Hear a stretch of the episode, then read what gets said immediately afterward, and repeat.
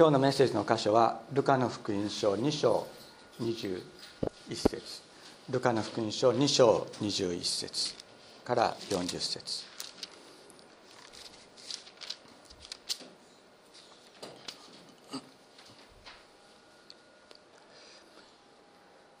ルカの福音書2章21節。8日が見して幼子に割礼を施す日となり幼子はイエスという名で呼ばれることになった。体内に宿る前に見つかいがつけた名である。さてモーセの立法による彼らの清めの期間が満ちた時両親は幼子を主に捧げるためにエルサレムへ連れて連れて行った。それは主の立法に母の体を開く男子の遺語は全て主に性別されたものと呼ばれなければならないと書いてある通りであった。また主の立法に山鳩一つ貝または家鳩のひな庭と定められたところに従って犠牲を捧げるためであった。その時エルサレムにシメオンという人がいた。この人は正しい敬虔な人でイスラエルの慰められることを待ち望んでいた。精霊が彼の上にとどまっておられた。また主のキリストを見るまでは決して死なないと精霊のお告げを受けていた。彼が見た目に感じて宮に入ると幼子イエスを連れた両親がその子のために立法の監視を守るために入ってきた。するとシメオンは幼子を腕に抱き神を褒めたたいていった。主よ今こそあなたはあなたのしもべを御言葉通り安らかにさらせてくださいます。私の目があなたの見救いを見たからです。見救いはあなたが万民の前に備えられたもので違法人を照らす刑事の光見たミスラエルの光栄です。父と母は幼子についていろいろ語られることに驚いた。またシメオンは両親を祝福し母マリアに言った。ご覧なさい。この子はイスラエルの多くの人が倒れまた立ち上がるために定められまた反対を受ける印として定められています。剣があなたの心さえも差し貫くでしょう。それは多くの人の心の思いが現れるためです。またアセル族のパヌエルの娘で女預言者のアンナという人がいた。この人は非常に年を取っていた。少女の時代の後7年間夫と共に住みその後やもめになり84歳になっていた。そして宮を離れず夜も昼も断食の祈りを持って神に仕えていた。ちょうどこの時彼女もそこにいて神に感謝を捧げそしてエルサレムの贖いを待ち望んでいる全ての人々にこの幼子のことを語った。さて彼らは主の立法による定めを全て果たしたので外来の自分の町ナザレに帰った。幼子は成長し強くなり知恵に満ちていった。神の恵みがその上にあった。今日この箇所から、えー、メッセージをするにあたってですね「えー、価値の逆転」というタイトルを付けさせていただきました。価値観の転換ではないんです。価値の転換。価値の逆転。価値観がという観というのがあるかないかということはもう非常に大きな違いだと思います。価値観が変わるというのは人間の見方が変わるだけです。またその見方は変わるかもしれない。本当に私たちを救う私たちの生き方私たちの存在そのものを変えるものというのは価値観が変わることではないです、ね、価値観は結果として変わります。でも価値そのもの価値そのものが変わらなければ私たちの救いはないのであります。今日このことをですねこの箇所から学んでいきたいと思っています。8日目にイエス様に割礼を授け名前を付けるということでありますけれどもこれは、えー、割礼を受けるということは8日目に割礼を受けるということは立法に定められたことでありました。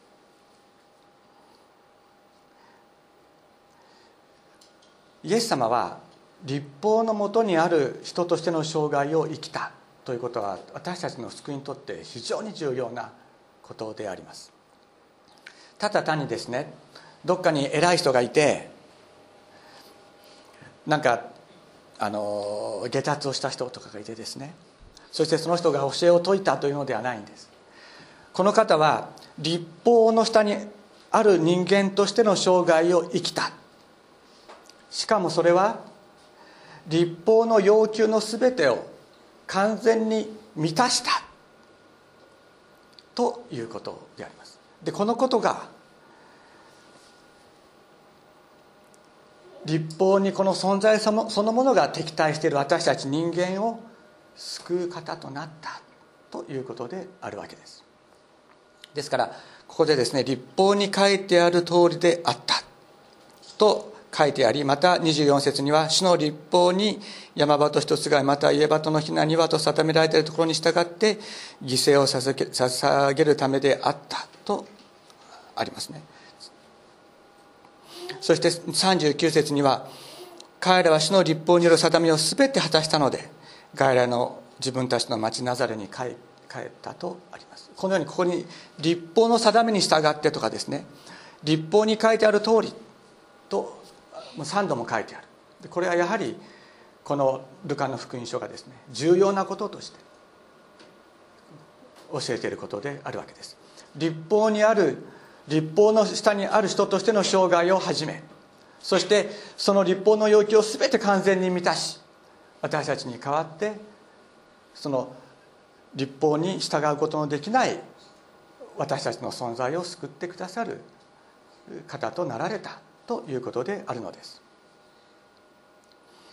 そしてですね、え、母マリアの清めの期間が満ちたのでということもある。でそれはですねまずは出血のために7日間汚れるというのがあって血によって人は汚れると、えー、言われていますので立法ではそのように言われて言われてますのでその7日間の出血の汚れの後33日間を経たらその清めの期間が終わるということになっていた。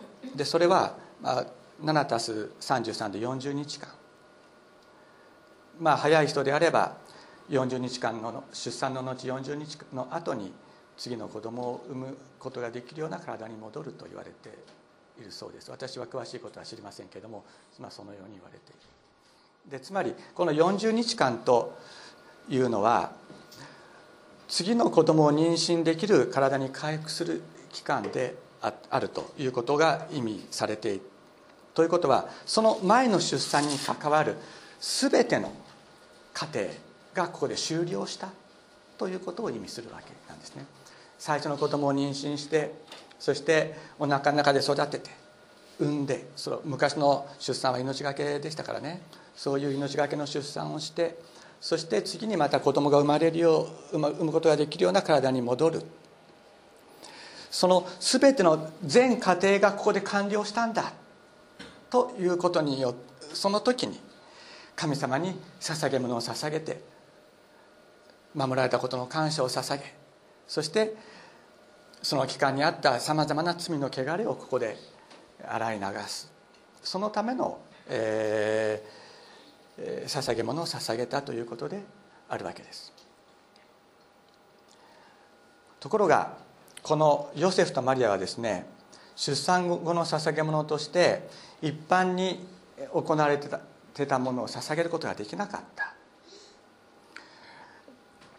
普通はですねレビキの12章6節にこのように書いてある。全焼の捧げ物として一切の子羊と子羊を1頭と、えー、罪のための生贄として家鳩のひなか山鳩を1は捧げなさいとなっている。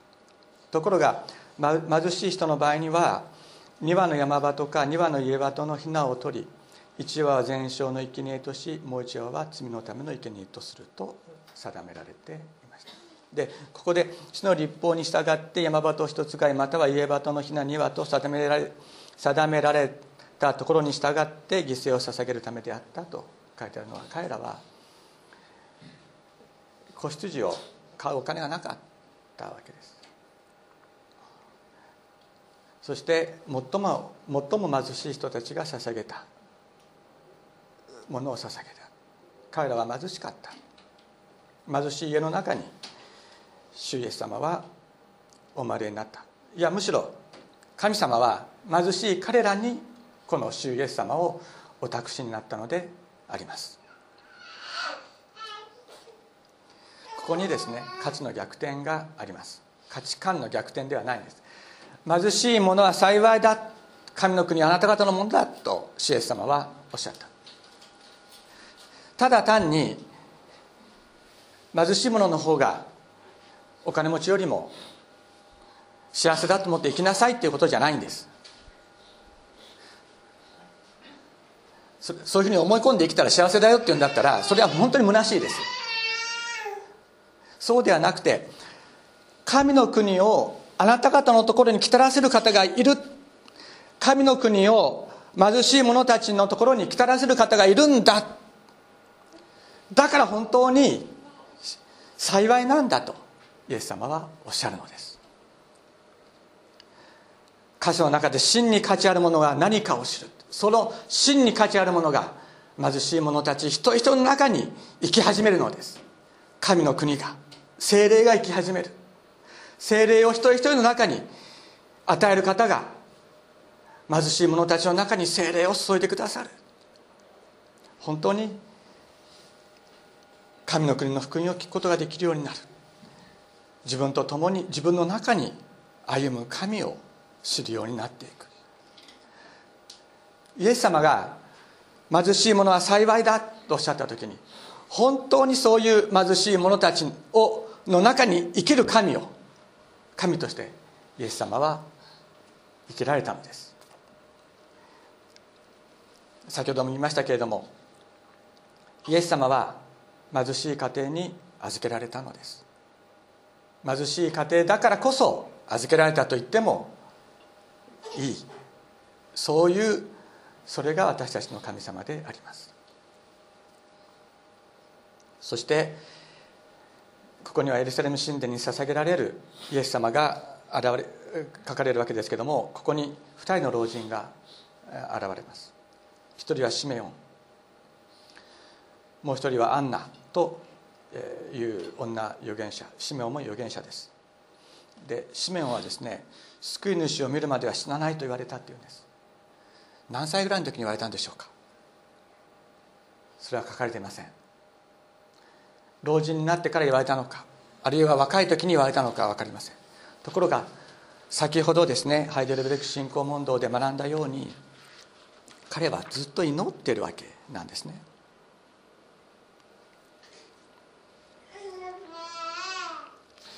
先ほどのハイデルベルク信仰問答で何と、えー、書かれてたかというとですね、えー、問い116のところにですね神がご自分の恵みと精霊とを与えようとなさるのは心からのうめきを持って絶えずこれらをこの方に恋求めこれらに対してこの方に感謝する人々にだけだと。精霊と精霊をお与えになるのはそうだと。恵みと精霊をお与えになるのは絶えずこの方を求める者たちに神や精霊と恵みをお与えになるとあるように。このシメオンはですねイスラエルが救われることイスラエルが慰められることを望んでいた願っていた祈っていたとある。それは救い主がが来ることがイスラエルの慰めであるわけです。でそれを彼はずっと願い求めて生きていた。でそのシメオンにあなあなたの願い通り救い主を見るまでは死なないという神様の言葉が与えられた。あなつまりあなたが生きている間に救い主が来るというそういう、えー、予言の言葉をシメオンは与えられていたのです。精霊によってそれが掲示されていた。またえっ、ー、とですねアンナという人。これ84歳と書かれていますけれども数えようによってはですね105歳とも読めるんですね。というのは大体普通の女性は14歳で結婚した当時。14歳で結婚した。そして7年間夫と共に住んで21歳ですね。でそれから84年というふうにも読めるんです。だから105歳とも読める。であの聖書の中でねあの神様と共に生きて天寿を本当に全うした人っていうのはね120歳が最高なんだ。なんです。モーセですね。で女性に関して言えば105歳っていうのがもう一つの典型ではあるんです。ですからこのアンナという人も105歳だったのかもしれない。とも言われています。これはどの仲介書にも書いてあります。84歳だったかもしれないし105歳だったかもしれない。とそのようにあの言われている。しかしまあそのいずれにしろですねなぜ老人が主イエス様を迎えたんでしょうか。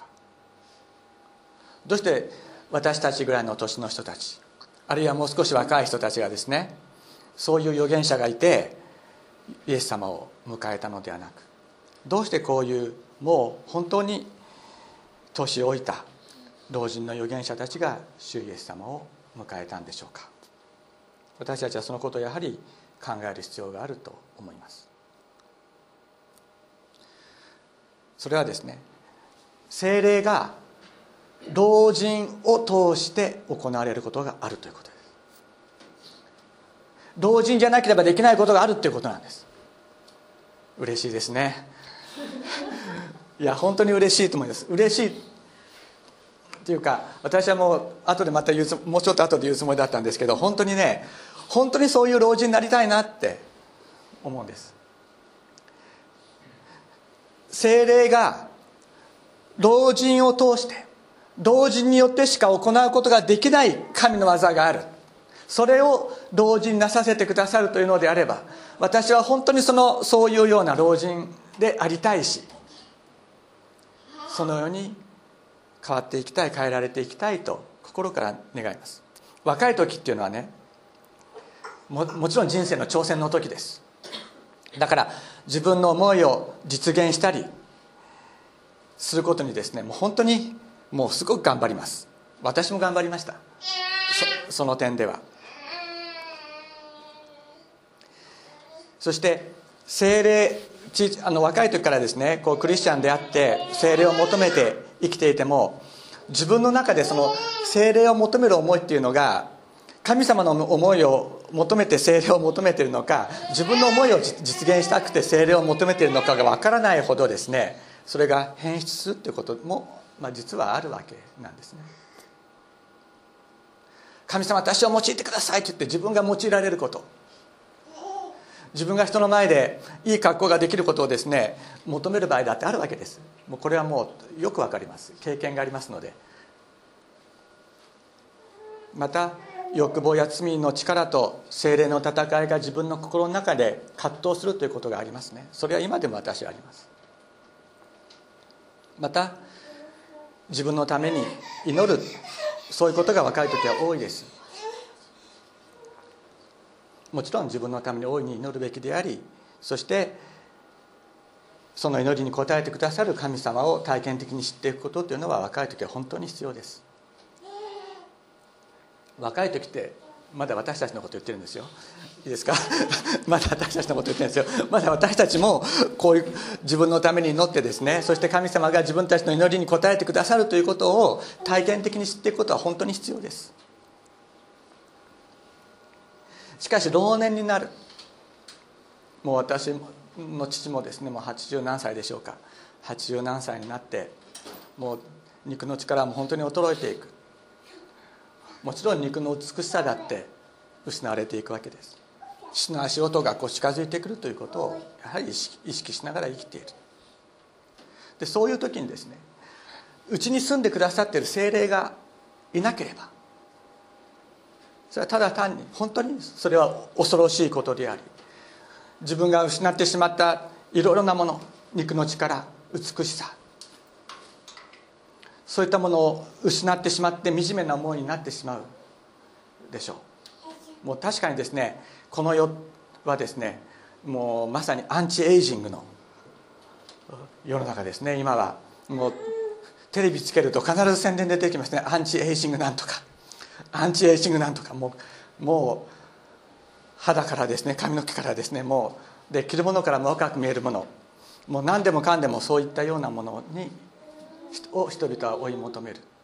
そういう世界が私たちの精霊のない世界であるのです。私はついあの昨日でしたか一昨日だったかあのテレビのニュースを見ていて非常にがっかりすることがありました。それはですねあの NHK だったと思いますけれどもあの平均年齢84歳のファッションショーっていうのをやってたんです。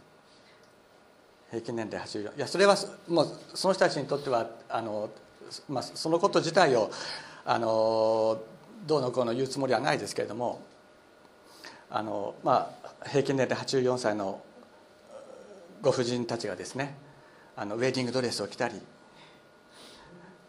あの若いドレスを着たりしてそしてファッションショーをする。そしてでもそこにある価値観っていうのは若い方が優れているっていう価値観なんです。若い方が優れているっていう価値観が。そして非常に私が残念に思ったのは若い人たちがですねそういうおばあさん方に向かって「可愛いって言うんですよ。私はそれを聞いて本当に憤りを感じました。本来ならば本当に精霊を宿した老老年の方々の前に本当にひざまずきひざまずくというかそのその人たちの中に生きていらっしゃる神様を本当に崇める。そのように神様が美しく精霊によって輝かせてくださっているその姿の中に前に私たちは本当に神様の姿を見ていく。それが神様が私たちに本当に与えようとしておられる祝福なのであって。若い子たちが着るドレスを着て若い子たちがするような髪型をしてお化粧をしてそして若いまだ結婚もしてないような女の子たちに可愛いって言われるような。そういうことを神様は本当に私たちに与えようとしてるんだろうか。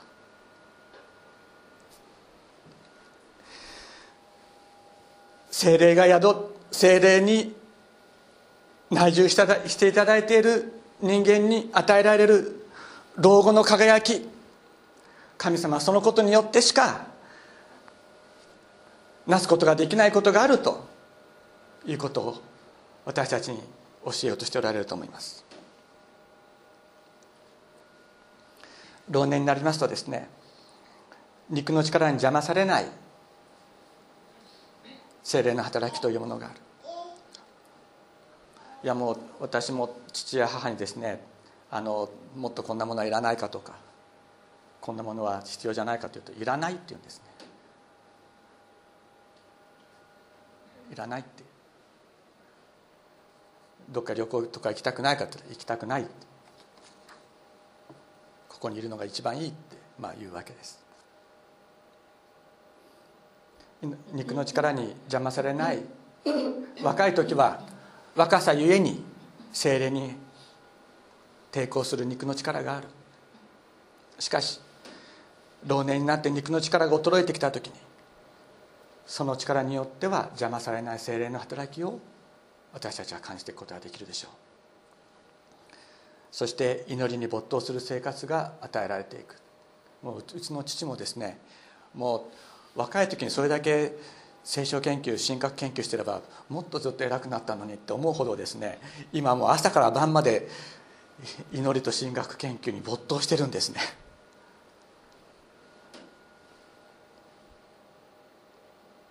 神様の御心だけを求める生活というのが私たちの老年に与えられていく。若い時はできないですよね。もう子供はすぐそばで泣くし勝手に転ぶしもう本当に大変です。子供が大きくなって自分たちの力で生きていくことができるようになるまでは親は心配が絶えません。またそれだけじゃなくて自分自身の中にあるまだあれが欲しいこうしたいああしたいっていう思いがですねもう本当にもう私ぐらいの年になってまだまだ渦巻いてるわけです。しかし肉の力がやがて衰えていく時にそこに精霊が宿ってくださっているならば私たちはやがて死の姿と同じように変えられていくでしょう。そこに精霊の輝きを私たちは見ていくことができるに違いない。ロバート・ブラウニングという人が英国の詩人ですけど言いました。この人はこのように歌ってるんですね。あの聖書の精神を読んだあのヘブライズムを歌った詩人でした。この人がですね私と共に年を重ねなさいと重ねよう。最善はまだこれからだ。人生の最後そのためにこそ最初も作られたんだと。人生の最後において本当に精霊の輝きの中に私たちが輝くために最初が作られたんだと歌うのです。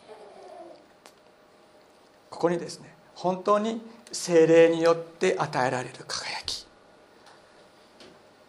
これをただ単に思い込みの世界でなのではなくて現実のものとして私たちの中に輝く精霊の働きを与えてくださる神様がいる。それがここで私たちが見ることができる価値の逆転の2番目であると思います。ローマ人の手紙の6章5節にこういう言葉があります。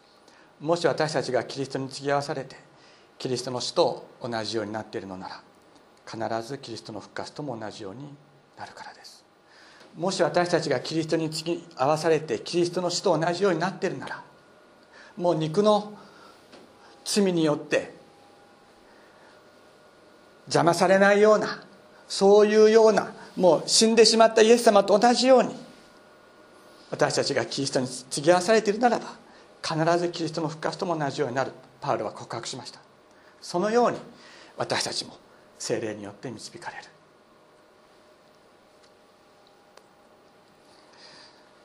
25節。その時エルサレムにシメオンという人がいた。この人は正しい経験な人でイスラエルの慰められることを待ち望んでいた。精霊が彼の上にとどまっておられた。私のキリストを見るまでは決して死なない死なないと精霊のお告げを受けていた。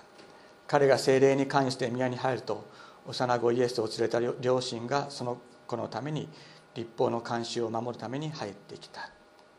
するとシメオンは幼子を腕に抱き神を褒めたたえていった。主よ今こそあなたあなたのしもべを御言葉通り安らかにさらせてくださいます。主の目があなたの見救いを見たからです。あ私の目があなたの見救いを見たからです。見救いはあなたが万民の前に備えられたもので違法人を照らす啓示の光見た目イスラエルの光栄ですと言います。でこの老預言者の言葉はですね貧しい夫婦に抱かれていた新生児の本質を見抜いたのです。精霊が語ら語ってくださったから分かったんです。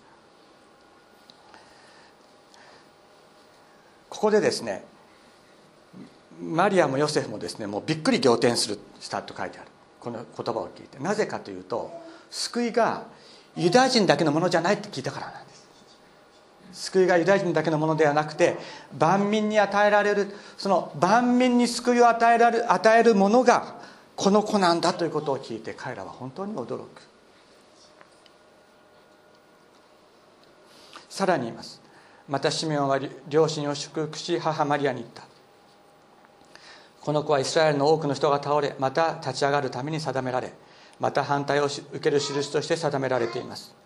剣があなたの心さえも差し貫くでしょう。それは多くの人の心の思いが現れるためです。救いっていうのはね人間の思いが叶えられることじゃないっていうんです。これも大きな考え方の違いだと思いませんか？普通はですね自分の思いが叶えられることを救いだと思ってるんですよ。この苦しいところから救ってください。私のこの苦しい状況を助けてください。これが救いだと思ってる。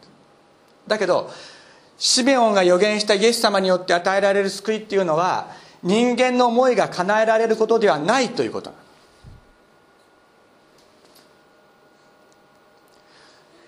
なんて書いてあるか。この人はえっ、とですね。イスラエルの多くの人がこれは全ての人という意味でもあるんですけれども多くの人が倒れまた立ち上がるために定められている。主イエス様によって倒されまた主イエス様によって立ち上がらされる立ち上がる。これが救いなんだっていうんです。この倒されのところがなければいいのにと思いませんか？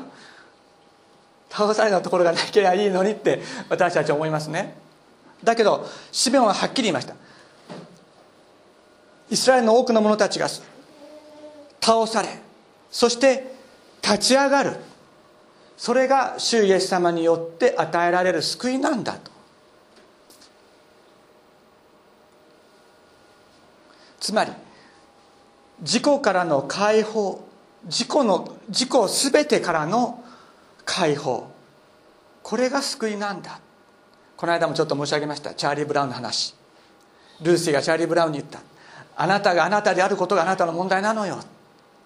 まさにそうです。私がこれを願う。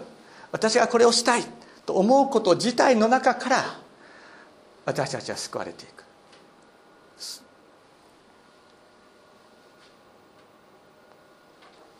なぜ倒されなければいけないのか。それは神様に敵対する思い。すなわち自分が基準である、まあ、それこそが罪であるのですけれども自分が基準であるという思いが神様に敵対する。そういう思いそういう力を打ち砕くのが主イエス様の十字架であるからです。これなかなか頭で分かっててもね本当に倒されてみないと分かんないですね。倒されてみないと分からない。自分自分の思いが神様に敵対しているということを分かるということはこれは本当にイエス様の十字架の恵みだと私は思います。私の自分の思いっていろいろあるんですよ。それこそまああのねあのそれこそ立法に反するような悪い思いっていうのもあるかもしれない。でそれだけじゃなくて特にそれは私の思いの中にあったことではあったんですけれども伝道しようっていう思いの中にそれが働く場合がある。つまり自分が認められたい。自分が何か何者かであるかのように思われたい。そういう思いによって伝道するということも神様に敵対する思いであった。だからそういう思いに私が満たされていた時神様は私を倒されました。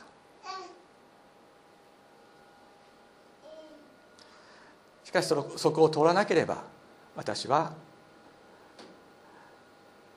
本当に神様の御心を求めたいとは思わなかったと思います。神様の御心を求めての求めてるつもりだった。だけど自分のためにそれを求めてたんですよ。自分のためにそれを求めてた。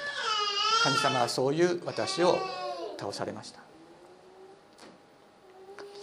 心の思い心の罪がですねそのようにして神様の前に明らかにされていく時に私たちは倒されるのです。倒され神様の前にひれ伏さなければならなくなる。しかしそのようにして倒されたものを神様はもう一度立たせてくださるのであります。ペテロ第一の手紙にこういう言葉があります。キリストは自分から十字架の上で私たちの罪をその身に追われました。それは私たちが罪に死に義に生きるためです。キリストの打ち傷の家にあなた方は癒されたのです。あなた方は羊のようにさめ寄っていましたが今は自分の魂の牧者であり監督者である方のもとに帰ったのです。私たちが罪に死んで義に生きるためそのために私たちの主イエス様は来られました。お祈りをしましょう。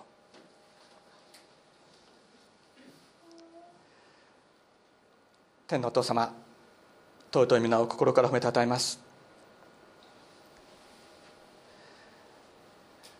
あなたは私たちの肉の力が衰えた老年になって私たちをお持ちになるということお持ちになることがあるということを聞いて私たちは希望を与えられました。感謝いたします。まだまだ自分の思い自分の肉の思いを実現したいという思いに駆られることの多いこのしもべあなたの見舞いに罪を悔います。主をどうぞ主イエス様あなたの十字架に追記されてあなたの死と同じようになることができますように。主をどうぞ精霊を豊かに精霊を豊かに注いであなたの身を思いと同じなることができますようお導きください。どうぞ日々このうちに働く罪の力あなたが打ち砕いてくださってあなたの身思いだけがなっていくように。そのことを心からお願いいたします。主をどうぞ。私たちに関わる全ての人たちをどうぞあなたが祝福してください。私たち自身が私たちがそこにいることによってあなたの身思いがなっていくようなそのような存在として作り変えお持ちくださいますようにお願いいたします。感謝して尊いイエス様のお名前によってお祈りいたします。アメン。